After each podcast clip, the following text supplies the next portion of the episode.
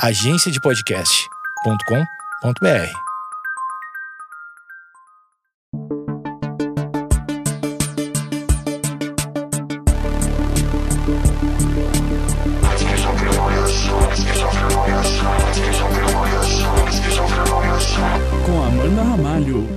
Esquizofrenóis número 12 no ar. Finalmente eu sei em que programa estamos, porque hoje é o episódio derradeiro.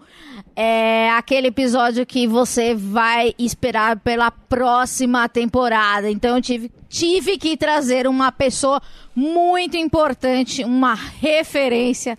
É, na verdade, ele é meu amigo da internet e, e da vida real também. É Samir Salim. O Samir, ele é um. O que, que eu posso. Você é jornalista? Não, eu sou formado em Direito. Você é advogado. Eu sou formado. Não, eu não fiz OAB. Antes da OAB, eu, eu fui chamado para trabalhar numa agência de marketing político em São Paulo. Eu morava no interior. Uhum. E aí eu falei, ah, já não gostava do direito, eu já tava pra largar aquela merda. Eu falei, ah, já tô formado mesmo, pra que fazer OAB, né? Aí fui trabalhar em agência, fui trabalhar com marketing digital. E você sempre foi engraçadinho. Engraçadinho, Sempre bem eu- informado. Eu era, eu era aquela criança, eu fui alfabetizado muito cedo e aí um primo do meu pai é humorista e ele escrevia os livros do Ari Toledo. Então eu fui alfabetizado com os livros do Ari Cara, eu Toledo. conheço alguém que também falou alguma coisa do do livro do, do Ari Eu, Toledo. eu fui alfabetizado, educado com os livros do Ari Toledo escondidos dos meus pais. Que grande referência, né? Você que não conhece, um beijo pra Marli Marley, que não tá mais aqui entre nós, né? Pereceu, Marli? Eu acho que.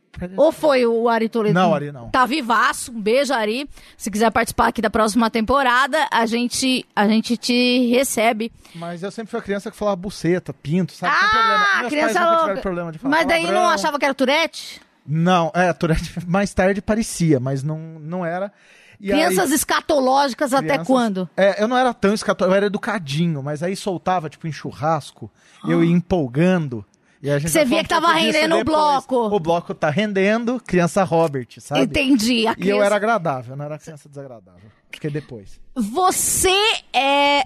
Você faz parte do, do, do- do espectro bipolar. Sim. É, é, hoje em dia fala- fala-se espectro, mas eu sei que há 15 anos, que foi realmente a época que eu comecei nessa área, não se falava meio espectro. Era meio, ou você é bipolar, ou você é. Não sei, Depressivo. PMD, né? Psicomaníaco depressivo, que já foi o nome. Psicótico maníaco depressivo. Eu acho um nome que dá mais respeito. Dá mais coisa. audiência, é dá tipo, rende clique e você. Não, dá mais respeito. O que, que você tem? Eu sou psicótico maníaco Que é depressivo. o PMD, não se É usa mais. Do fique esperto, senão eu vou em você. Mas não. Na minha época já, já se falava em transtorno bipolar. E na época que eu fui diagnosticado, que foi uns 15 anos, que eu comecei a tratar é, como, como bipolar. Comecei a ser tratado como depressivo, na verdade. Tive alguns episódios. Durante toda a minha vida, assim, foi pontuada por episódios de depressão um pouco mais acentuadas. Mas eu tenho pra mim que em criança e adolescente é mais perceptível a depressão. Quando você tá hipomaníaco, e a questão, eu fico hipomaníaco, eu não, eu não vou Hipomaníaco é direto. quando você tá eufórico. Você tá eufórico e. Bom, eu vou, vou do começo assim. O que, que, o que, que é de fato o, o, o espectro do Transtorno bipolar. transtorno bipolar? Afetivo, né? Afetivo. É bonito Uma isso. pessoa intensa, né? É. É você oscila, as pessoas oscilam normalmente entre momentos de euforia e momentos de depressão. E a gente oscila um pouquinho mais forte. Então a gente fica muito mais eufórico, ou muito mais depressivo, ou por muito mais tempo. Então tem uma oscilação que ela não é natural do humor das pessoas. O ser humano normalmente tem, tem um humor que oscila. O nosso oscila mais, com uma maior frequência ou com uma maior intensidade. Quando você é adolescente, quando você é criança, e você é agitadinho, é normal, né? Olha lá o Samirzinho, olha, ele corre. No ele máximo, canta. hiperatividade. É, exato. E aí todo mundo diagnostica como hiperativo. Já te diagnosticaram como Não. hiperativo? Não. É, quando criança eu nunca fui muito hiperativo, porque eu era muito focado, nas, eu, eu lia muito, eu era muito cabeçudo, assim. E nunca fui físico. Meu, minha hiperatividade nunca foi pro físico, sempre foi para consumo de conteúdo. Então eu lia muito, ouvia muita, Muita música, muita informação. Que também é um transtorno que, que merece ser tratado assim. Que eu discuto também que não tem só um transtorno, você não tem um diagnóstico. A cabeça Claro. da gente é um é um monte de coisas, são, muitos raízes, vetores. Sim, É. que uma coisa cruza com outra, que cruza, que E eu já tive terapeuta meu, quando eu morei em BH, minha terapeuta lá falou: não, você tem transtorno de compulsão midiática, que é uma história de consumo de conteúdo. Na verdade, eu acho que é tudo parte de uma complexidade da pessoa, né? É, eu acho que o nome não, não Não- é uma coisa que, que, que Define. define, né? Exato. Fala, eu sou bipolar, então significa que eu pulo e choro, Exato. basicamente. E aí o que acontece? Na época que, que rolou um diagnóstico um pouco mais sério, eu tô com 32, eu tinha uns 17. é, Foi na época que começou aquela romantização do bipolar. Então, Ai. porque. Ah, antes, vai. de, é, antes de falar. Porque muito. A gente. é, bipolar é uma palavra que tá no nosso campo léxico normal. Porque a gente fala assim, ai não, fica quieta, ela é bipolar. Ai, não sei o que, ela, ela é bipolar, ela tá chorando, né? Ela é bipolar. Então se vulgarizou, o termo é muito vulgarizado, a gente usa que, que as pessoas são bipolares, na verdade elas não são. Então, daí estava falando que, que, que foi nesse boom. É, foi, e, e aquela porra, da época do emo, a galera, todo mundo era depressivo, né? Todo, tinha essa, essa coisa, essa melancolia, o começo da internet, o Orkut, as pessoas se encontravam. Sim. É, então você descobria uma comunidade do Orkut e você tinha Você amava é, aquelas é, pessoas. E você descobria que você tinha coisas em comum com elas. É, eu nunca fui muito vocal sobre isso. É, nunca, nunca fui muito aberto sobre isso. E aí o que acontece é que eu sempre fui tratado como depressivo. Tive episódios, momentos de depressão na minha infância muito intensos. Eu lembro na terceira série, tia Marilda, se você estiver ouvindo isso daí, você salvou a minha vida na terceira série, quando eu era criança depressivaça de saudade da minha mãe. Era um negócio que eu não queria ir pra escola porque eu queria minha mãe. E eu Intenso. era intensíssimo. Hashtag intenso. né? Aquela bichinha que não soltava a mamãe. Mas tem, um, tem uma questão de que sempre houve pontos na minha vida em que a depressão aparecia. E aí tratava. Eu faço terapia desde muito pequeno, desde os 5, 6 anos. Porque eu fui Mas alfabetizado. você já, já- é, quando você tomou consciência do que era terapia, não era ir lá brincar com uma tia. Nada, Você eu- ficou revoltado? Não, porque desde sempre. Porque foi assim, eu fui alfabetizado muito cedo. Uhum. É, e eu era autodidata. Então, com dois anos e pouco, três anos, eu lia. E aí minha mãe falou: Meu, Super dotado. Também que a esse palavra termo. é esse termo idiota. E aí, tipo, não, mas é, pra onde vamos? Sabe? Pra onde a gente leva ele? Eu morava em Minas, eu nasci em Minas, né? Uma cidade super pequenininha, Cássia. E minha família é de Campinas. Aí, tipo, vamos pra Campinas? Vamos. Ah, sua família, ela, ela se movimentou. Se movimentou. meu pai e minha mãe. É, meu pai e minha Que mãe. família E legal. o meu irmão, Felipe, Mais velho. mais novo. Felipe era, tinha três anos. E aí, bom, ele tá alfabetizado, vai pra primeira série. O que, que a gente faz? Não, Campinas é bem melhor pra educar essas crianças, pra ter mais. para ter mais apoio, né? Estrutura. Aham. E eu fui pra um colégio. Que eu fui pro colégio construtivista, porque Bom, achavam teoricamente. que seria. Teoricamente, eh, a gente vai pra essa página que foi um dos meus grandes surtos depressivos, foi por causa da escola. Sério, porque eu sempre achei, pelo menos Uhum. na minha vida, sempre estudei na escola regular, que se eu fosse para uma escola mais alternativa, eu não sofreria tanto. Então, por favor, tira esse mito da minha cabeça Não. agora. Ah, talvez você sofresse menos ou sofresse de maneiras diferentes. Certo. O fato de você ter um colégio que era muito aberto, não, não, não vou nem entrar em detalhe, mas o que acontecia foi: o bullying comia solto, eu era um dos bulliers. Eu era amigo da galera que zoava. Lógico que você tinha uma criatividade Não, é absurda, que eu era- os melhores. Eu era. Apelidos. Eu nunca fui, né? Tipo, nunca fui. Eu fui ficar feio, feio na adolescência, mas quando molequinho era padrão, né? Um metro né? Normal, sempre fui branco, cabelo castanho, estatura média, nunca engordei depois de velho. E aí. O que acontece é que um dia rolou um bullying agressivo com uma menina, também não vou falar pra não expor. E junto foi meu Isso, quantos aniversário. anos vocês tinham? Eu tava na sexta série, tipo, Doze. 12, anos, é. Pior fase da história. Todo mundo beijava na boca. Ah, Menos eu também demorei. Eu não, Com eu quantos era- anos você beijou na boca? com 16. Eu era, eu era gay, né, filha? Na escola. Cara, eu não era gay, mas eu beijei com 17. É, e aí. Ai, como a gente é, é- é atrasada, né? É, sofrida. E aí Tá. chorava. Tá. E ouve a ópera, chorava. Era um horror. Ópera? Era- era essa Eu, ah, assim. eu, eu tinha umas coisas horríveis. Eu lia Capricho e eu achava que ia dar azar. Ah, se eu seguisse o horóscopo. Falou assim, isso porque eu não, não tô, eu tô fadada à infelicidade. Eu- E todas essas dicas, elas me prejudicam.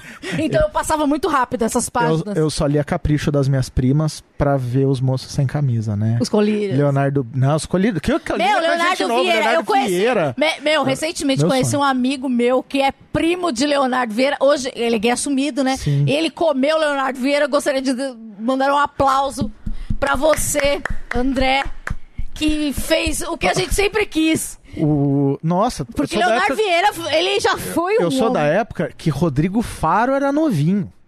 Era, É, é, ele não era do, cap- dos- Eu gostava do Leonardo Vieira, depois gostei do Touro da Malhação. Touro da Malhação, mas antes também foi a época do Rodrigo Santoro de cabelo comprido, Amava, É. meio da praia. meio da praia, meio magrelo. Tinha a revista Carícia também. Ah, n- não lembro disso. Daí volta, onde que a gente Bom, tá? voltando. Você e aí lá, o bullying. Aí o que aconteceu? Rolou um bullying com uma menina e eu defendi a menina. Eu era representante de sala tal. Nossa, que chato, eu odiava, eu ia odiar você. É, e você aí. era um cara que fala, gente, Não, pior que não era tem que tanto. ter não sei o que lá. E aí rolou bullying com a menina e eu meio que dedei a história do tipo, porque foi muito pesado. X9, Foi o delação X9 premiada. da história e aí o bullying foi contra mim. Eu, de amigo das populares, virei o Zé até que quebraram meu braço na escola. Que, que, que saudável. Sauda- né? Então, o que acontece? Quando você leva um problema desse pra um colégio que é muito aberto, muita circle Uhum. jerk e tal, aquela- né? Você ouve que, ai, vamos sentar e conversar. Muita As conversa. verdades são conflitivas, vamos descobrir a verdade das.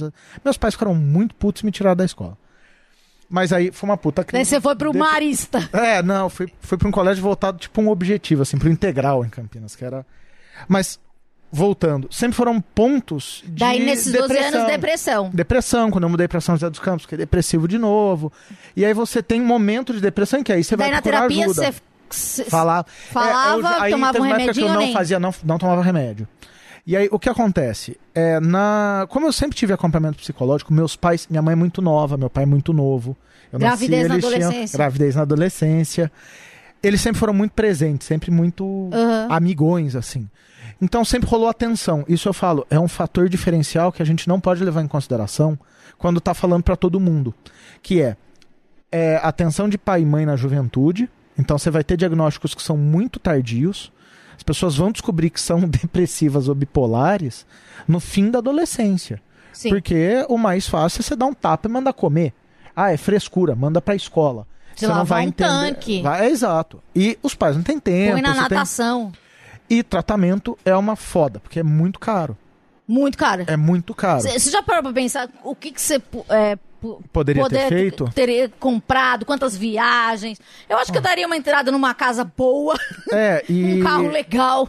o que e o que a gente voltando aí à questão do diagnóstico. Então, normalmente rola um erro de diagnóstico em quase todo eu mundo. já fui diagnosticada com o espectro bipolar e falaram eu tomar lítio. Eu lembro da sua arroba. Bipolaridade. Cara, eu não sei se eu já falei isso aqui, mas eu troquei minha roupa depois da minha tentativa de suicídio, que eu voltei da internação, voltei, eu vou mandar até um beijo para as pessoas do Twitter, da internet são muito malucas, né? Você, eu. É. É, eu voltei da, do. Já não podia ficar sozinha. Meu, meu arroba era. Minha arroba era bipolaridade. Eu falei, cara, eu vou ter que tirar toda essa negatividade do- de mim, né? Porque isso tudo dá azar. Eu, eu não morri, agora eu quero ser uma outra pessoa, lá, lá, lá. Coloquei meu nome, tal, tal, tal. Daí, num- numa dessas noites de insônia, assim, que, que eu não podia ficar sozinha, porque porque eu poderia ter, tentar alguma coisa. Eu fiz meu primeiro trending topic da vida, que foi tweet uma parte da missa. E uma das pessoas que me ajudou foi Felipe Salles, um fofinho, que ele é o Felipe Underline, que, tipo, sempre foi um dos mais queridos comigo no, no, no Twitter. E é muito engraçado. Era um sábado à noite, madrugada, qualquer coisa ficaria no trending topic. Isso faz sete anos, seis, sete anos. E pra mim, tipo, isso foi a primeira felicidade que eu tive depois de voltar à vida. Mas, é, então, eu tinha, eu também tinha é, essa suspeita do espectro, etc. Daí me falaram, é, eu fui numa uma psiquiatra, ela falou lítio. Daí eu já lembrei da música do Nirvana. Daí É. já, já comecei a ver todos os documentários que eu vi de Kurt Cobain, ele e, e, e Courtney Love, crianças que tomaram Ritalina, né? Eles Sim, tomaram Ritalina. sim. E, e- e muito problemático. Eu falei, não vou tomar lítio, não vou tomar lítio, eu não sei o que, que é isso, etc. A Clariana veio aqui, ela tomou lítio por um período, é, é um remédio legal, é um remédio antigo, só que é, nessa fase, fo- foi antes de, de, de, de eu tentar suicídio, isso deve ter uns 10, ou 12 anos, é, foi é, aquilo me deixou muito impactada. Eu falei, eu não vou fazer um exame pra saber se eu tenho que pôr um- uma coisa, uma, uma coisa da tabela periódica. Era Periódica. isso que vinha na minha cabeça. Uma coisa da tabela periódica na minha cabeça. Daí fui em outros psicólogos, etc. Daí já, já fui pra borderline, pra milhões de coisas. Em que momento você é diagnosticado co- como bipolar, não só como uma pessoa depressiva? Quando eu começo a fazer terapia de fato, eu fui fazer terapia junguiana, eu tinha uns 17, 18 anos. Campinas. E em São José dos Campos, eu tinha mudado com os meus pais. A gente se mudou, eles compraram uma empresa em São José, a gente mudou. E eu achei uma terapeuta que foi também uma benção, mas eu abandonei ela, eu fugi. Uma vez eu fui Ai. numa sessão e na outra não fui mais, depois de cinco anos. É, doutora Diva, eu amo essa mulher. Doutora Diva, eu já fui numa diva também. Aí, mas aqui em São Paulo. Maravilhosa. Mas ela era muito careira. E aí, a questão é que depois Ela de muita assim, conversa, ela falou: olha, vamos conversar. Ela, ela conversava muito com o meu psiquiatra. É, Isso é muito bom. Tem que ter esse trabalho conjunto. quan- principalmente quando você tá numa crise. sim, No, no- no- é, Essa alternância de poder, essa alternância de humor. é, o que é muito difícil falar quando você está falando de tratamento público, né? Sim. E, e é essa uma discussão que eu, que eu gosto de levantar e que eu gosto de ver ela crescer, que é tratamento de saúde mental é tratamento de saúde. Por que a gente trata quem tem AIDS? Por que a gente trata quem tem câncer? Por que a gente trata quem tem diabetes? E a gente não trata quem tem uma disfunção química no cérebro. Porque são duas coisas, é a disfunção química e a disfunção comportamental que advém dela Sim. que tem que ser tratadas em paralelo. Então, hoje eu tomo lítio, eu tomo Depacote, que é um... Que é um Já tomei de pacote. Excelente É, remédio. o, já, antes eu tomava o Ziprexa, engordei que nem um cavalo. Qual que é o nome? Ziprexa. Qual é Ah, o... eu não lembro qual é. Lamotridina, será? Não. Mas eu, eu não entro muito na pira do remédio. Eu, Eu, já aprendi, fui, já fui, eu já fui. eu aprendi que o remédio não me define, que eu troco remédio quando eu quiser e quando, quando for melhor. Mas você não tem medo? Eu tenho um monte de medo de trocar de remédio. Eu também tenho pavor, eu não troco há muito tempo, mas Porque o que acontece quando você toca, troma- é, troca de remédio? é você tem que ficar mais esperto com A sua depressão, colateral. ela, ela Não. Você descobre o que, que vai fazer falta ali do outro. Até você balancear é um risco. É um risco. É um risco e é, é bom evitar, mas tem hora que às vezes você percebe que tem um remédio mais novo, tem algo que, que tá saindo. Mas E a gente é muito cobaia, né? é, eu. Então, eu estabilizei com esses há alguns anos. E eu, eu pretendo não trocar muito, assim, pra o frente. lítio de pacote, só- você tem que fazer exame de sangue pra saber Faço exame de tá sangue uma vez por mês né? pra saber se, se a dose tá fazendo efeito, se eu tô absorvendo, se eu tô. Aham. Às vezes eu como alguma coisa. E aí vou voltar para falar de. antes de falar de remédio. Além de remédio, o interessante da gente fazer terapia junto com a, medicamento, com, com a medicação é, é aprender a fazer auto, autoanálise. Porque não adianta eu ir uma vez por semana na doutora Ariane, toda terça-feira, virar para ela e falar tudo que aconteceu uma semana, que ela vai ter uma visão de uma hora do que eu quero passar para ela. E o bipolar, dependendo da fase dele, é muito difícil falar, mas a gente é muito manipulador. Consigo e com o outro. Então, para eu fazer a minha terapeuta achar que eu tô hipomaníaco só para eu ganhar um remédio diferente, para ela me indicar um remédio diferente, é muito fácil. Eu conheço gente que manipula médico para ganhar ritalina. Porque acha que vai produzir mais, tal. Eu tomo ritalina, mas eu, porque também tem déficit Eu de já, atenção. entrei, eu já entrei em depressão porque tomei, sei lá, acho que Ritalina começa com 10, eu É. fui pra 30, daí eu fiquei tão, ah, tão Sim. que quando eu caí eu fiquei mal. Então, é um tema de eu eu acho que o remédio ele é necessário, mas ele não pode resumir e definir o tratamento. Sim, Uhum. eu, eu tomo remédio há uns 16 anos, quase 17, mas eu só me trato, só levo a sério a terapia há 6 anos. Isso me fez estabilizar os medicamentos. Porque o medicamento, a Dani Taranha veio aqui, ela falou uma coisa Sim. muito certa. O medicamento, ele só te ajuda a regular as coisas mais absurdas que você está pensando. Exato. Mas o, o, o, o seu comportamento, o, o- as coisas que você está acostumado, você vai continuar, porque é hábito, né? Exatamente. Então, por exemplo, é, falando da questão da hipomania, você vê como eu vou me perder no raciocínio. Relaxa Então, o que também. acontece? É, quando a diferença do bipolar é que uma pessoa normal, ela fica eufórica, ela fica eufórica, dá um tempinho, ela baixa, volta ao normal, baixa a bola e ela. A tendência, a nossa tendência é, se eu estou hipomaníaco, se eu não estou maníaco, eu, a coisa vai crescendo, a coisa vai crescendo e aí você perde a noção da realidade. Então, eu Dá já um tive. exemplo. Eu vou dar um exemplo que foi o que fez meu namorado dar um chacoalhão e falar assim: você vai voltar à terapia e vai voltar a tomar remédio direito. Eu tinha muitos ciúmes do Pedro, meu namorado, namoro há sete anos. É, eu tinha muitos ciúmes e um dia a gente começou a discutir por besteira de ciúmes e eu ouvi ele falar alguma coisa pra mim que tipo ele não tinha dito. No meio da discussão, ele falou: "Você tá delirando". Ele, Chega nesse nível? Chega. É, e pra mim, é a história do você ter certeza que ouviu, você ter certeza que leu. Sabe aquela coisa que é meio subentendida? Pra gente, pra gente não, em momentos de, de mania, em momentos de. Você fica psicótico. A palavra, a palavra define. E aí você tem certeza que fulano te ofendeu. É, sabe aquela história de briga no trânsito? Macho hétero, brigando em balada. É um pico de, de mania. Ele tá eufórico, ele tá excitado pela bebida, ele tá naquele momento de leão dele. Só que pra gente a coisa. Bom, eu já uma vez fiquei bêbado. Eu moro na Zona Sul, no Brooklyn, longe do, do centro. Eu já fui andando pra casa. Seis horas da manhã, depois da balada. Porque eu tava pensando, tava tudo bom demais. Tava alegre, tava feliz. Eu desci Uma andando. vez, eu, numa psiquiatra, eu perguntei se eu era bipolar. Ela falou assim: Ah, eu acho que não, porque uma pessoa que é bipolar, ela pode se jogar na janela porque ela acha que vai voar, de tão feliz. Não é a única definição, mas. É um exemplo factível, assim, você. Quando você tá feliz, você tá, todo Cara, quando mundo tá feliz. Eu, eu preciso, até mesmo medicado, tá? eu não bebo. Porque não dá. É, Porque você não sabe da linha. É, eu não. É. Pra eu ficar felizaço, emendar uma festa na outra e falar, vamos pro Rio e vai. va- Porra, já desci. Eu morava em São José dos Campos, eu descia pra praia com os meus amigos no embalo. A gente saía do churrasco sexta, descia. 20 moleques pra praia, "Ei, vamos pra casa do fulano, vamos. é." E eu animava, e eu, tipo. E aí você gasta muita que nem um louco, né? E É. impulsividade. Mas daí, e compras? compra, porra, e jogo de videogame. E aí tem um negócio de eu criar manias que vem, eu fico eufórico e aí, porra, vou catalogar todos os meus livros. Nossa, vou fazer um projeto de, porra, altos projetos. É, altos projetos.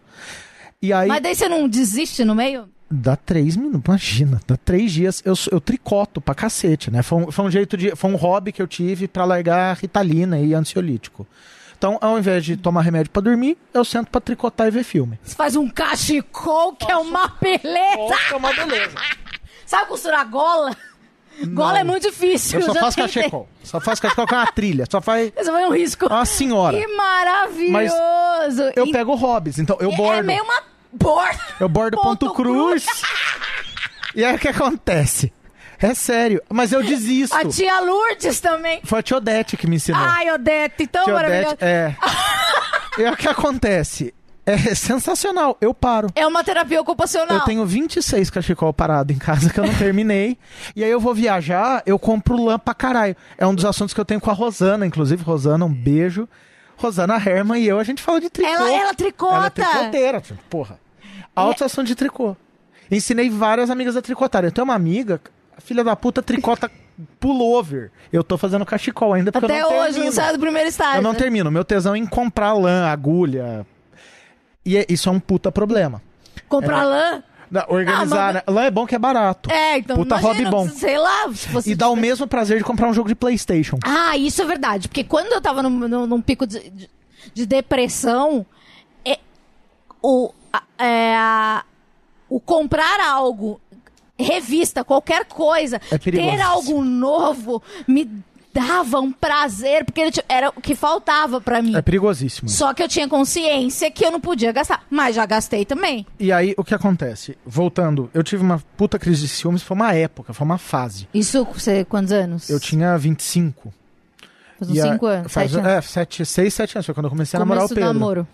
E aí, ele super falou: pô, tem uma condição, assim, pra continuar junto e pra. Eu não, não vou aturar ser louco. É uma palavra que é melhor não usar, né? Louco. É, eu não vou aturar você desequilibrado e vamos achar um eixo. Eu te ajudo a achar um eixo. Que cara legal, né? Pedro é sensacional, salvou minha vida umas 28 vezes. Mas. Só hoje. Era uma regra. É, essa semana foram as três. Mas tem uma regra que eu adotei pra minha vida, assim. Eu não escondo mais. Porque nos meus primeiros relacionamentos eu escondia. Então os meus surtos de ciúmes parecia que era o quê? Era ciúme só, né? Era eu louco da xoxota correndo, batendo em macho por causa de macho. E não era. Era. Era um dos gatilhos pra eu ter ansiedade, euforia e, e episódios maníacos. Então eu comecei a deixar muito claro. meu- meus últimos dois namoros antes do Pedro foram bem. Foram bem. Taxa- eu fui bem taxativo. Começo do namoro eu falava: olha, tá tudo muito bom. Uma noite a gente beija, duas noites a gente trepa, na terceira a gente tem uma conversa um pouco séria. Porque eu não funciono muito bem para relacionamento aberto, porque eu muito ciumento. Então a gente tá namorando ou não tá? Porque eu preciso contar um negócio para você. Sou bipolar e eventualmente eu posso te ligar no meio da noite chorando, falando que eu quero morrer. Relaxa, normalmente eu não tô na beira da janela, eu só quero falar sobre as coisas e eu vou ser verborrágico. Eu não calo a boca. E as pessoas não se assustam no primeiro momento, Sim, claro. até você ligar do chuveiro chorando, tipo, "Ah, por que, que você tá chorando? Porra, já chorei porque, sei lá, o garçom não trouxe minha coca. Porra, É, claro, depressivo, qualquer coisa. qualquer coisa te faz pensar muita coisa tal. E aí, Tudo faz sentido na cabeça da depressão. no momento faz um puta sentido. Do eufórico, principalmente, isso é um puta perigo. Você faz uns projetos, você troca de emprego. Sério, tem gente- você já fez cito- muita burrada? Burrada nesse sentido, não. Mas, porra, meus textos geniais eu escrevia pro jornal, eu escrevia hipomaníaco, né? Loucão de madrugada. Caralho. No pico uns da criatividade. Puta insight, uns negócios. Eu entendo, porque, sei lá, a galera confundiu uma vez, eu tava. Eu tava conversando num bar, na balada, sei lá, e a galera achou que eu tinha cheirado. Aí vieram me perguntar onde eu tinha comprado. não falei, não. Porque você fica nunca- com a eu nunca- pupila dilatada. Não, você fica louca, travado. Então, tem isso. Eu e nunca... como faz pra diminuir se você tá nesse esse Então. episódio? É um ansiolítico, você toma um rivotrilzinho, Pra dar um um... meio, você toma um sublingual, pra dar um tipo. E aí, o que que eu aprendi? O remédio, ele não só não te define, como ele não te resolve. O que eu tenho que ter? Eu tenho que ter na, na minha mão as os, os cortadores de gatilho, que são todo mundo lá em casa sabe, então, e participa do meu tratamento. E- Há uma terapia familiar? não, mas todo mundo faz terapia. Cada um faz Com com, a sua, mas todo mundo sabe o que está acontecendo. Aham. Então, por exemplo, uma discussão na mesa pode escalar. um- Uma discussão do tipo, nossa, você engordou, sei lá. Ninguém fala isso em casa, mas. Uma Entendi. discussão do por que trocar a operadora da TV a cabo pode descambar pra um porra, vocês fuderam minha vida. mais! Não aguento mais essa A corrupção merda. brasileira! por vocês. É, política então. Fora Dilma! Fora É. Temer! Fora e aí, mundo! o que acontece? Eles Você já caiu em entendem- contradição? E daí quando você cai em contradição e você entende que caiu? Ah, eu paro e falo, caralho, tô, tá variando, né? Aí Tô dá um- variando. Mas aí, às vezes você não percebe, vai. Mas é, é muito importante que as pessoas ao seu redor saibam. Eu sei que 98% das pessoas não entende o que está acontecendo, não vai entender e não vai ser reativa da melhor maneira possível. Então, eu- quando, quando a gente tá falando em podcast, ou às vezes fala no Twitter, é, tem que rolar aquele puta cuidado do eu sou uma puta exceção. Minha família sabe, é igual ser viado branco numa cidade grande com pais que gostam mais do seu namorado do que de você, né? O Peu vai pra casa, minha mãe gosta mais dele do que de mim. É, o ter um transtorno como o transtorno bipolar com apoio da família é uma puta exceção.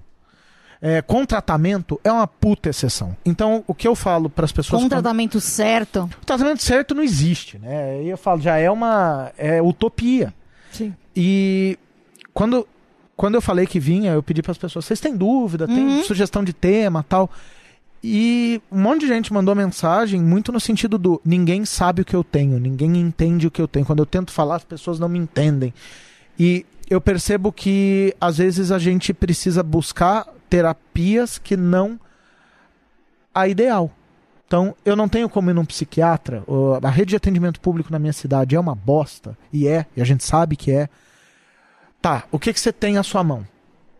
E aí eu falo, você tem que descobrir quais são os gatilhos para as crises e cortar eles. Uhum. Você tem que ter pessoas ao seu lado que estejam preparadas para quando você estiver numa crise, é, de dormir de mão dada a, Entendo. a, te, a ir para sua casa, amigos.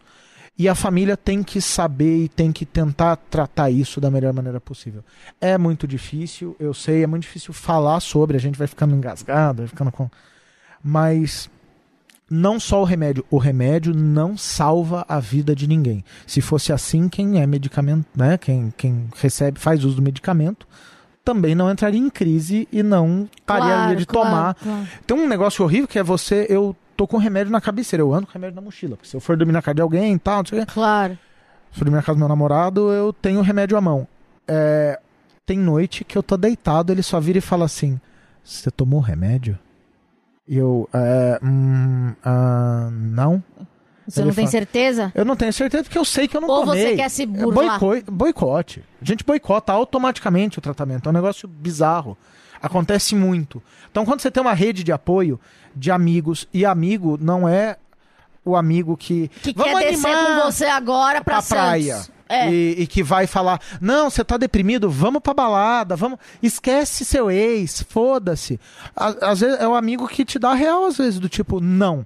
Sabe, Chora tudo que você tem pra chorar, fala o que você tem pra falar, senta. Não, você não vai beber. Eu não vou beber com você. e a é muito duro. A gente falou aqui com, com a. a- Putz, esqueci o nome dela. Meu Deus! A Filizola. E, e ela tem um problema com adicção e tal. E ela, ela ficou limpa há muito tempo. Ela ainda tá limpa. Ela, ela voltou a beber recentemente. E ela. E, e a gente passa por isso. Eu, eu não bebo. E a gente vai nos lugares, quando você fala, não, eu não bebo, Puta, você é visto como um bicho. é, é assustador. Eu, eu, quando eu parei de beber, de vez foi uma vez eu, eu bebi e tive ressaca. Não foi nem porque eu dei PT, dancei pelado em cima da caixa de som. Mas já aconteceu? Não, Ai, glória Não, a Deus. É, porque rola um body shaming bizarro, então, pra, pra tirar a camisa. e- porque vem junto uma caralhada de coisa, né? Claro. Nunca nem é só bipolar. Sim. Não, a adicção vem com uma força foda, então. Ela, ela, a, a, ela, a Você vicia é, num joguinho. é bipolar. É, você vicia num joguinho, meu amigo. Ela é viciada em exercício. E ela Queria é vicia- vi- viciada em competição. Ela não compete mais porque ela tinha que ganhar todas. Ah, não, eu nunca fui competitivo, graças Isso a é Deus. uma hipomania.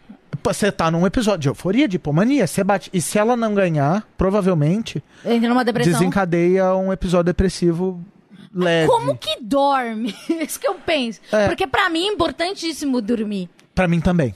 Se eu Você não tem um durmo. ritual? Porque eu, eu sou uma pessoa meio que assim, a partir das 10 da noite eu já vou dando uma desacelerada. nananana. Tudo bem que eu vou aparecer às 3 da manhã no, no Twitter, mas eu tento.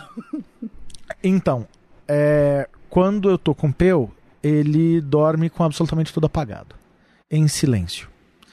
Então, não tem TV e não tem celular. É o Kindle no brilho mínimo, meio de lado. Você consumindo informação. Mas isso não te deixa excitado e você vai fazer com que você Lê não. Lê não, não fode. É, a televisão, o YouTube na televisão e o, e, a- e o celular, fudeu. Eu viro uma noite sem esforço nenhum. Só consumindo, coisas. e produzindo lixo e tweetando. Então é, é muito engraçado. Às vezes eu tento focar. Eu sou community manager de um site de tecnologia gringo no Brasil, Enfoque. É, e aí o que acontece? Eu lido com conteúdo de tecnologistas. Então eu, eu reviso textos sobre Java, Interessante. sobre JavaScript. Ah, Se eu pego isso pra fazer de madrugada, eu embalo, não, não, não canso. mas É é, num pra- é prazeroso? Meu chefe tá ouvindo? Não, mas eu há coisas que são prazerosas, então eu vou fazendo o que é gostoso também, né? Como, como sendo community manager, eu converso com muita gente, eu tenho que mandar e-mail para produtor de conteúdo, para desenvolvedor. Então, organizar evento. Então, você acaba, eu acabo me engajando com muita coisa. Mas à noite tá todo mundo dormindo. Então, eu, eu tenho que fazer o trabalho solitário, sabe? Revisar texto. Mas eu não trabalho, né? Eu não rendo. É outra pergunta que apareceu de duas ou três pessoas. Como você faz para ser produtivo? É, porque é essa. Essa. Essa.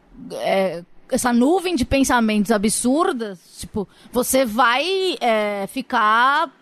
Você não consegue focar, teoricamente. De jeito nenhum. Tanto que eu tomo a Ritalina de manhã, que é pra. Que é pro. Eu tenho déficit de atenção e. Não chega a ser hiperativo. Mas o lance é que eu não foco. Então eu mantenho uma agenda física, papel, é, com compromisso, com rascunho, e eu mantenho tudo organizado de todos os jeitos. Você ab- você abre meu calendário, tem os compromissos blocados por horário, com endereço Cores. dos lugares, cores Isso separadas. já é um toque. É, não, é, não é toque, porque aqui, task com, com tudo organizado, eu faço tudo Isso me dá uma aflição. e eu organizo a agenda dos outros. Tipo, tô tocando a campanha eleitoral de uma amiga, candidata a deputada, a agenda dela é minha. Então eu boto as coisas dela e aonde tem que ser, o que vai fazer, com quem vai encontrar. Eu sou uma pessoa muito organizada porque eu me obrigo. Viu, Danilo? Eu me obrigo, mas a, a treta é, você precisa fazer disso rotina. Um dia que escapa, eu Acabou. ah, e traba eu trabalho de casa, então se eu não for muito organizado, Isso da fodeu. trabalhar, de casa. E, e você falou do seu chefe, do seu trabalho, etc. Trabalhar de casa é para uma pessoa. é, a, gente, a gente é amigo e a gente tem a mesma característica que é não ir muito, não ir a lugares. É. Porque a gente. Eu não sei se, se tem a ver com o espectro, mas eu, eu acho, eu acho que da minha personalidade mesmo. Eu não gosto muito do- do- de pessoas porque me, me, é, eu me forço a, a ter uma persona que me deixa um pouco cansada. Sim, cansa muito. Então eu prefiro ficar em casa.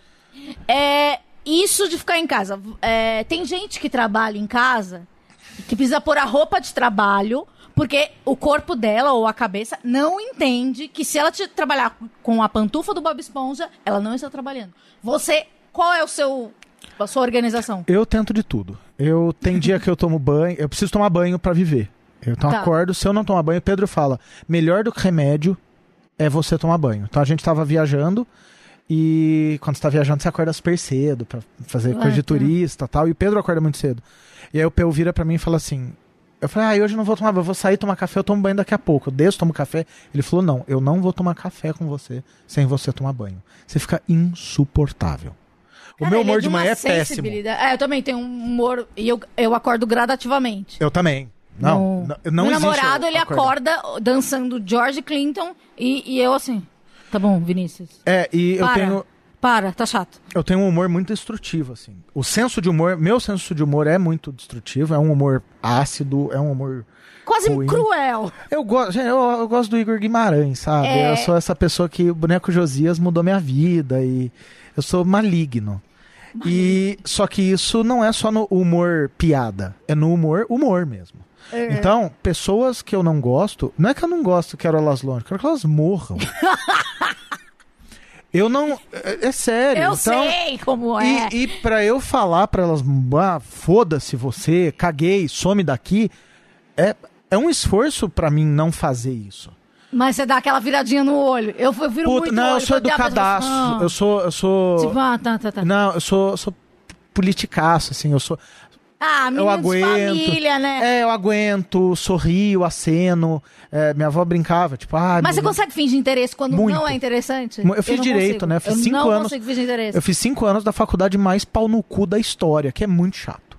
Pro- aula de processo de civil. Você imagina se sentado contar prazo de processo na vara do trabalho?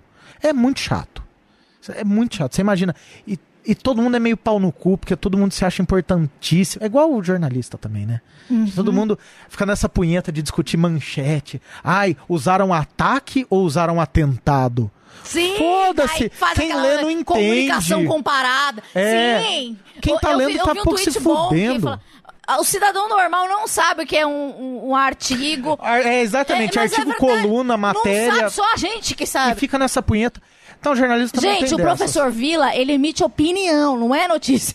Mas ele acha que... Bom, Aí, o que acontece? Eu aprendi a... Só que eu vou morrendo um pouco por dentro, sabe? O celular fodeu isso. Porque eu consigo estar num lugar muito desagradável estando no Twitter, falando groselha. Então, Mas isso ajuda, né? eu acho que na verdade. então, ajuda por um lado, só que por outro, se acabar a bateria do meu celular, eu tenho um piripaque. Eu já Eu voltei pra casa, eu já comprei uma bateria externa viajando, porque acabou a minha bateria externa. eu já comprei celular em. Ah, tipo, não, eu, eu não, ganho tinha tão bem. certeza que. Não, mas eu não tinha certeza que eu fui assaltada. Ah, isso aconteceu comigo uma vez. Daí eu falei, gente, eu não posso ficar duas horas sem um celular e o cara do Uber. E se eu fui assaltada? Daí eu comprei e peguei meu celular de volta. É, mas é, foi mais ou menos isso. Tipo, eu achei que eu fui assaltado, tava indo com os amigos almoçar, não dá uma sensação. jantar. é, parece um braço que você eu perde. liguei pra casa e, tipo, fiz alguém levar um celular pra mim de casa. Tipo, alguém vai ficar sem. Foda-se, eu não consigo. Não, não, não dá. Porque eu- e, aí eu tinha desculpa, era jornalista, porque eu preciso trabalhar. É, porque eu preciso fazer não é sei o quê. bom. Sim, falar, ah, eu trabalho com o Zap. É. É, mas é isso, o, o trabalho em casa te ajuda? É melhor trabalhar em casa ou numa redação? Puta, eu vou, eu vou ser bem honesto. É, para mim é muito ruim, assim. É, é muito bom por um lado, em que eu consigo trabalhar na cama. Tem dia que eu faço reunião de fato na cama. Meu chefe fala, ô, essa voz aí, hein?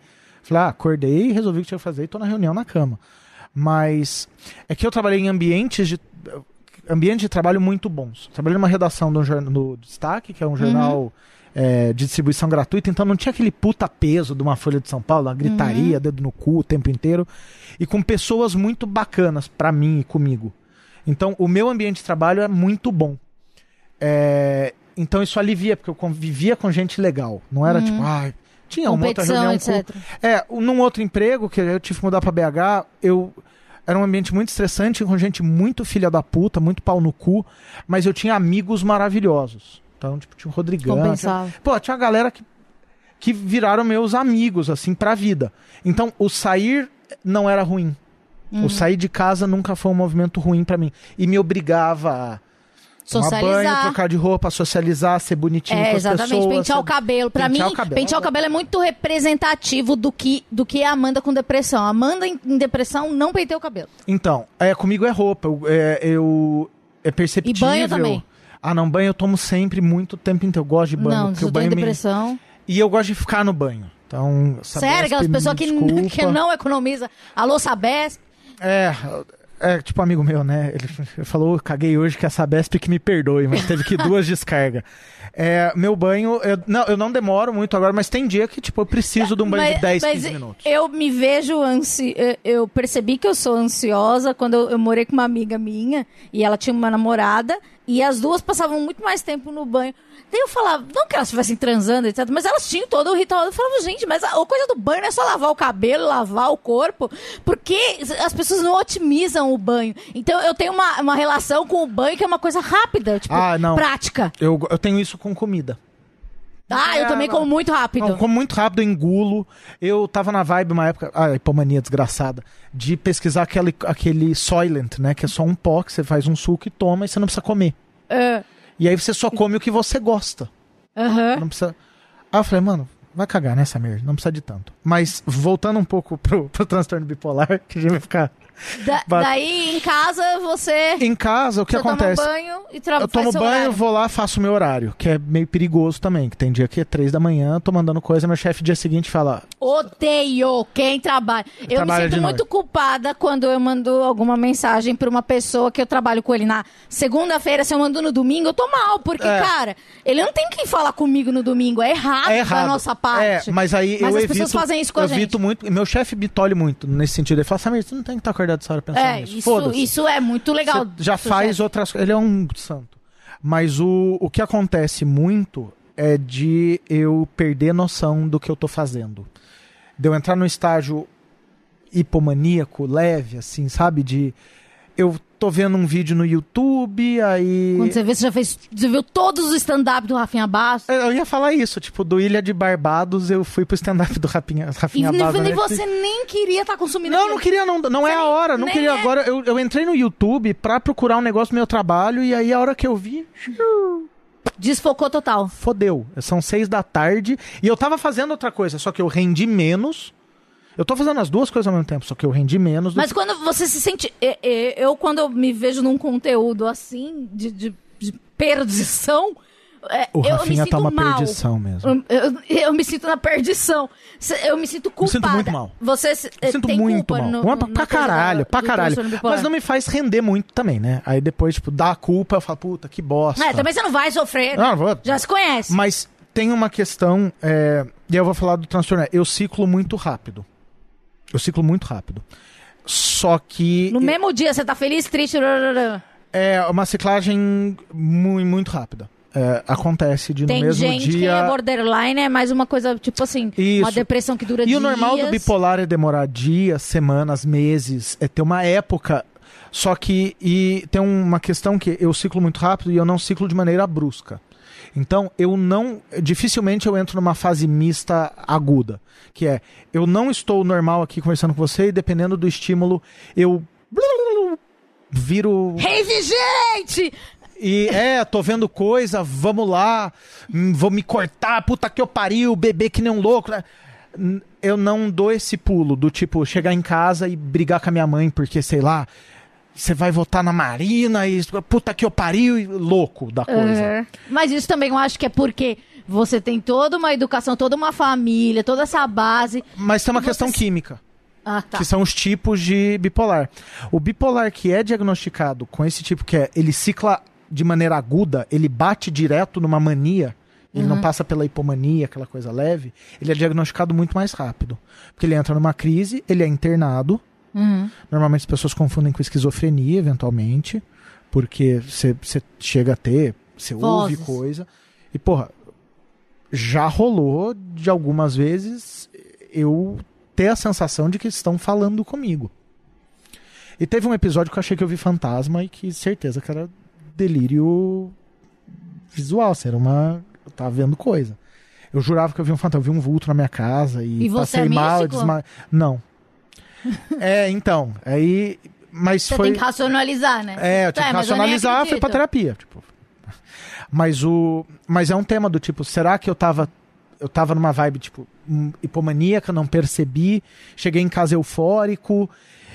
E aquela descarga me fez ver um vulto, pensar no. Você chega a ouvir coisa, o zumbido da cabeça, aquela coisa que, que nem da insônia que vocês estavam discutindo que eu não chego a ter alguma coisa de, de alucinação ou delírio, mas normalmente quem tá hipomânico, quem tá maníaco, numa fase muito Consegue aguda, uma- dá, uma- dá bate um bate um Mas trem ruim, uma principalmente de bruxa, algo Sei assim? lá, não- nunca tive, mas há relatos das pessoas serem internadas. A história do eu ouvir ou de eu interpretar do jeito errado, eu já interpreto como alucinação.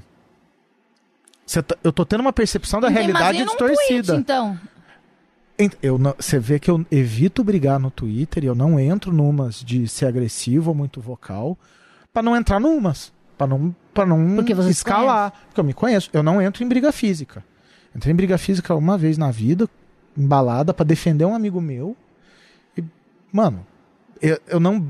Quando você entra na- hipomania, você fica agressivo. Eu não bato pra machucar.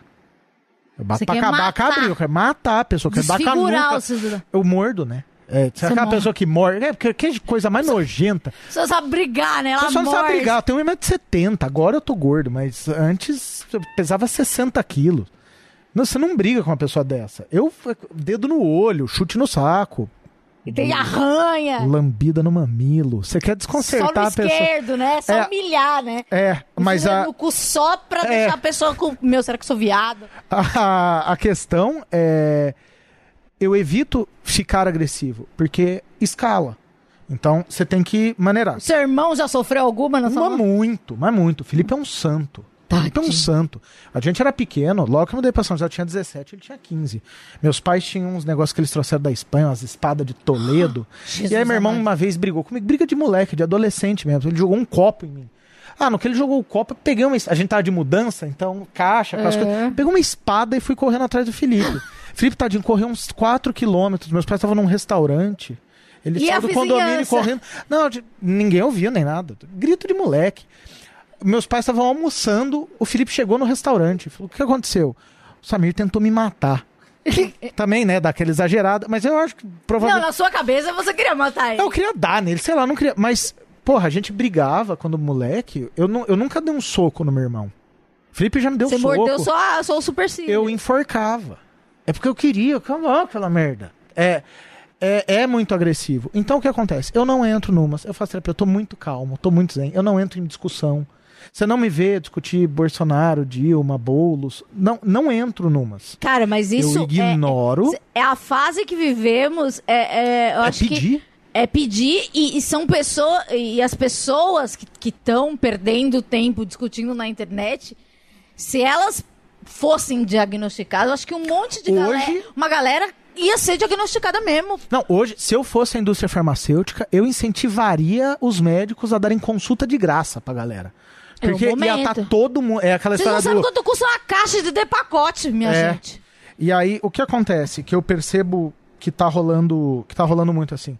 A escala da agressividade. Então, eu tento ficar de fora. Então, ao invés de eu fazer um texto raivoso com quem eu não quero votar, vamos, vou falar de quem eu vou votar. Vou falar bem e vou puxar o assunto pra isso. Florzinha da gratidão. Flor, é, eu odeio gratidão. putas. Mas é, eu. Porque se eu focar no, no, no bad vibe, não sei o que, vai. E flui com uma facilidade. E é muito fácil pra gente lidar com isso. Porque eu lido muito com a depressão também. Então, que é um lado mais Ai. baixo, mais low key. Eu sei o que afeta as pessoas, porque eu sei o que me afeta. sim, porque a gente tem uma sensibilidade absurda. A gente Sim. sabe Sim, O- o, que ferir. dói. É. Porque eu sei o que dói em mim e eu sei o que dói no outro. Tem, então, entra uma parte. Essa história da sensibilidade é um tema que eu gostaria de abordar e, porra, dá pra falar seis horas sobre. Que é a história da glamorização. Tipo, Van Gogh era bipolar, Picasso era bipolar. Já pensou em cortar Fulano. orelha? Não, não dói. É, mas, mas já me cortei pra, pra sair de euforia ou depressão. Tipo, houve episódios de slashing.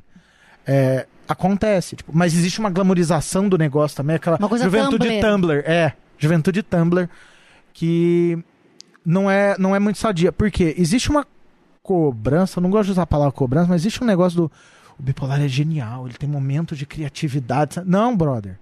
Não, tem engenheiro que é bipolar e não, não tem genialidade nenhuma. E ele não nem é uma puta criatividade. É, não, tá, não fez a Golden Gate. O cara tá fazendo casa e tá de boa. E, ah, é porque fulano é bipolar, ele é jornalista, então ele tem umas ideias. Sa- Outro dia falaram pra mim, insights. ai, Samir, é, adoro quando você tá assim, nessa vibe bipolar, que seu humor é mais... Eu falei, meu, primeiro que eu não faço humor, não sou humorista, não ganho pra isso, quero que se foda. Segundo que não é não é parte disso, é, é, a, é apesar disso, apesar de eu estar muito mal, depressivo, eu faço piada e faço graça e tiro o sarro dos outros. Apesar de eu estar eufórico, eu ainda mantenho uma. É, as pessoas ligam muito as características delas a um transtorno. E eu acho que a gente tem que dissociar. Uhum. E tem que tratar igual diabetes. Sim, você não é o seu transtorno. Eu não sou meu transtorno, não Você possuo. possui, você possui um transtorno, você lida com ele. É, e eu vivo com ele. É, tem obra de ficção é muito difícil a gente falar sobre porque tem uma ele tem que retratar de um jeito, entendeu? dá O cara uma- é é meio difícil. Então, por exemplo, eu usei muito tempo Homeland pra explicar pras pessoas o que que é. Porque na primeira temporada a, a gente, você já viu? Não. A menina, a menina não, a mulher lá, a Carrie Matheson, ela é agente da, da CIA e ela quer muito dar pra um cara que é suspeito de ser terrorista e é militar e tal. E ela é bipolar. E pra ela resolver o negócio, os casos lá, ela para de tomar o remédio. Quem tem lá? Tem, não, Six Feet Under? Tem um Six Feet. Under tem. Tem um É, personagem. E aí, o que acontece? Rola uma romantização da coisa. É, a do- pessoa é muito ela sexual. é genial. É, é, acontece. Tipo, acontece. Você tá na hipomania, você fica mais sexual, você fica mais libidinoso, você fica mais propenso a gastar, você fica mais propenso a ter raciocínios fora do. Não fora do normal, mas você vai mais rápido. E aí, na literatura, né, na, na, no, na dramaturgia, você faz a personagem dar o cu de cabeça pra baixo, né? Ela é super foda, porque ela. Porque... E, meu, não é assim. Tem Shameless, tem um personagem que é bipolar, tem vários personagens que são bipolares. A série é muito boa, não passa no Brasil, acho. É, Torrent tá aí, não, não vamos, mas não vamos Não usar, vamos- não vamos, pirataria usar. é feio, gente. Bem horrível. Vá para os Estados Unidos, assista as oito temporadas da série. Pede Mas- pros seus amigos. É, Shameless. É, é, tem um garoto que é gay bipolar e retrata um pouco isso do. É, eu lembro a menina do Six Feet Under, ela era muito sexual e É. às vezes tinha umas ideias mirabolantes mesmo. E aí o que acontece? você tem que você tem que saber o que está acontecendo e as pessoas ao seu redor têm que saber. Então seus amigos estão vendo que você está tipo exagerando. A história do ou vem cá, tá? Você vai rejeitar, você vai Para que negar, tá feio. Para que tá feio. É, o, nesse, nesse ponto, eu falo, ter um relacionamento estável de muitos anos e ter uma família muito presente. Afinal, é faci- um transtorno bipolar afetivo. Isso, afeta. É, exato, e, e ajuda muito. Tem uma questão da, da carga genética. Então, pessoas que têm bipolares na família têm possibilidades maiores, têm tendência maiores a terem é, o transtorno. No meu caso, não tem nenhum bipolar diagnosticado. É, Mas tem- possivelmente tem alguém. Possivelmente tenha. De um lado tenho um avô que teve Alzheimer, do outro tenho uma tia que teve depressão, acabou se suicidando. É, tenho. é, eu mesmo com histórico de, de depressão quando pequeno, não quando pequeno, quando moleque, eu vejo que já era já um negócio que tem alguma coisa ali. É, então eu falo para as pessoas: tem alguém com algum transtorno é, é, na família? Então, putz, fulano teve depressão, teve... e é bom falar pro transtorno bipolar principalmente. Estar feliz pra caralho e ficar triste logo depois não te faz bipolar. Sabe? É, estar muito feliz numa festa e bateu a bad porque sua amiga pegou o cara que você tá pegando e aí você ficou muito depressivo e queria morrer, se jogar no lago e. Você não é bipolar. Você está passando por um momento de tristeza depois de estar eufórica. É, o diagnóstico é um negócio muito difícil, demora. Você Demora, você passa por vários diagnósticos. vários diagnósticos. É, não é. E o fato de não ter cura faz com que todo mundo fique com o pé atrás para te diagnosticar. Os médicos ficam meio assim para diagnosticar, porque é um negócio do tipo, não é um episódio. Você vai controlar isso o resto da tua vida. Uhum. Então, é um lance, é um lance mais complexo do que parece. E aí eu fico pensando assim, a gente falou, falou, falou, eu acho que eu não falei porra. Não, você falou muita coisa e eu digo que dá, dá margem para vários, vários e vários e vários e vários programas. Eu tenho que dizer adeus e este foi o último episódio dessa primeira temporada. Obrigada, Samir. Devo dizer que você é um personagem que vai aparecer na segunda temporada, porque agradou a audiência. Agradei a audiência, É, tá? sim, é, a gente não vai cancelar o seu contrato, porque tem isso, né, nas séries, né? Falar, ah, putz, não foi legal, as, as senhoras não compraram esse personagem, não tem aquela coisa da Rede Globo, né, que as É, senhoras ó, assistem. É, o personagem lésbico vai morrer. É, não a vai ter bicha o da novela lésbico. dessa vez não vai morrer. Ela não vai. Exatamente. vou virar hétero. Exatamente. Porque a gente tem uma sinopse, assim, e como a gente faz um podcast, é uma obra aberta, né? É, você é um personagem que, que agradou e você volta. Parabéns, você volta na segunda temporada. Como você Então- sente essa conquista? Eu, pô, a primeira vez que você falar de um, de um personagem que vai voltar, com certeza, acho. Eu não sei, eu ouvi quase todos. Você Alguém, volta. alguém vai voltar? Você, Dani Taranha. Mas quem não voltaria com Dani Taranha? E acho que só, né? E, vo- e você também pode votar, né? Porque a gente também tem uma mistura de Big Brother, a Fazenda, do podcast. E, e se eu tivesse um prêmio, eu daria um prêmio para o meu podcast, para o podcast Revelação do Ano. Então você do YouPix, que mais que, que tem do- de- da galera da internet? Pessoal do BuzzFeed, Galera faça uma lista. BuzzFeed. Qual podcast É. de transtorno mental você, Você é? mais ama. Quem é. Que episódio? Você. Ô, boa, Manu Bahrein, tá aí a pauta, hein? A Manu Bahrein tá fazendo news, né? Vamos, eu não sei quem tá fazendo a, a editoria de A entretenimento. A gente descobre. Porque a gente tem contatos, né? Vamos fazer um moment. Vamos fazer. Melhor receber uma hashtag. Nossa, Jusão, tamo aí pra fazer um moment. Isso é ser bem relacionado. Gente, é, não vou falar que semana que vem a gente volta, mas a gente volta o ano que vem, em 2019, com mais aventuras. Obrigado, Dan. Você, uma pessoa tão simpática que me aguentou por 12 diárias absurdas, mas o seu cachê é muito bom. A gente vai aumentar o seu cachê para próxima temporada, porque é isso um personagem também que agradou. E eu espero que o podcast do Dan, que é o podcast sobre gravidez na adolescência, já tenha estreado. É, vai chamar como? Posso falar? Entre Fraldas vem aí, não é sobre gravidez na adolescência, mas é sobre parentalidade. Eu gosto de gravidez na adolescência porque é uma coisa que rende clique. Rende clique. Pelo menos rende clique pra pra galera da nossa geração, né? Porque eu. Eu sempre falo isso, mas eu, eu vou terminar com essa frase. Eu tenho 32 anos e tenho medo da gravidez da adolescência até hoje. É isso. Voltamos no ano que vem. Um beijo, paz nos estádios.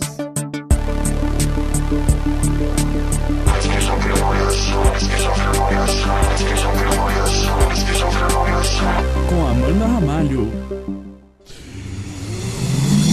Half-Death.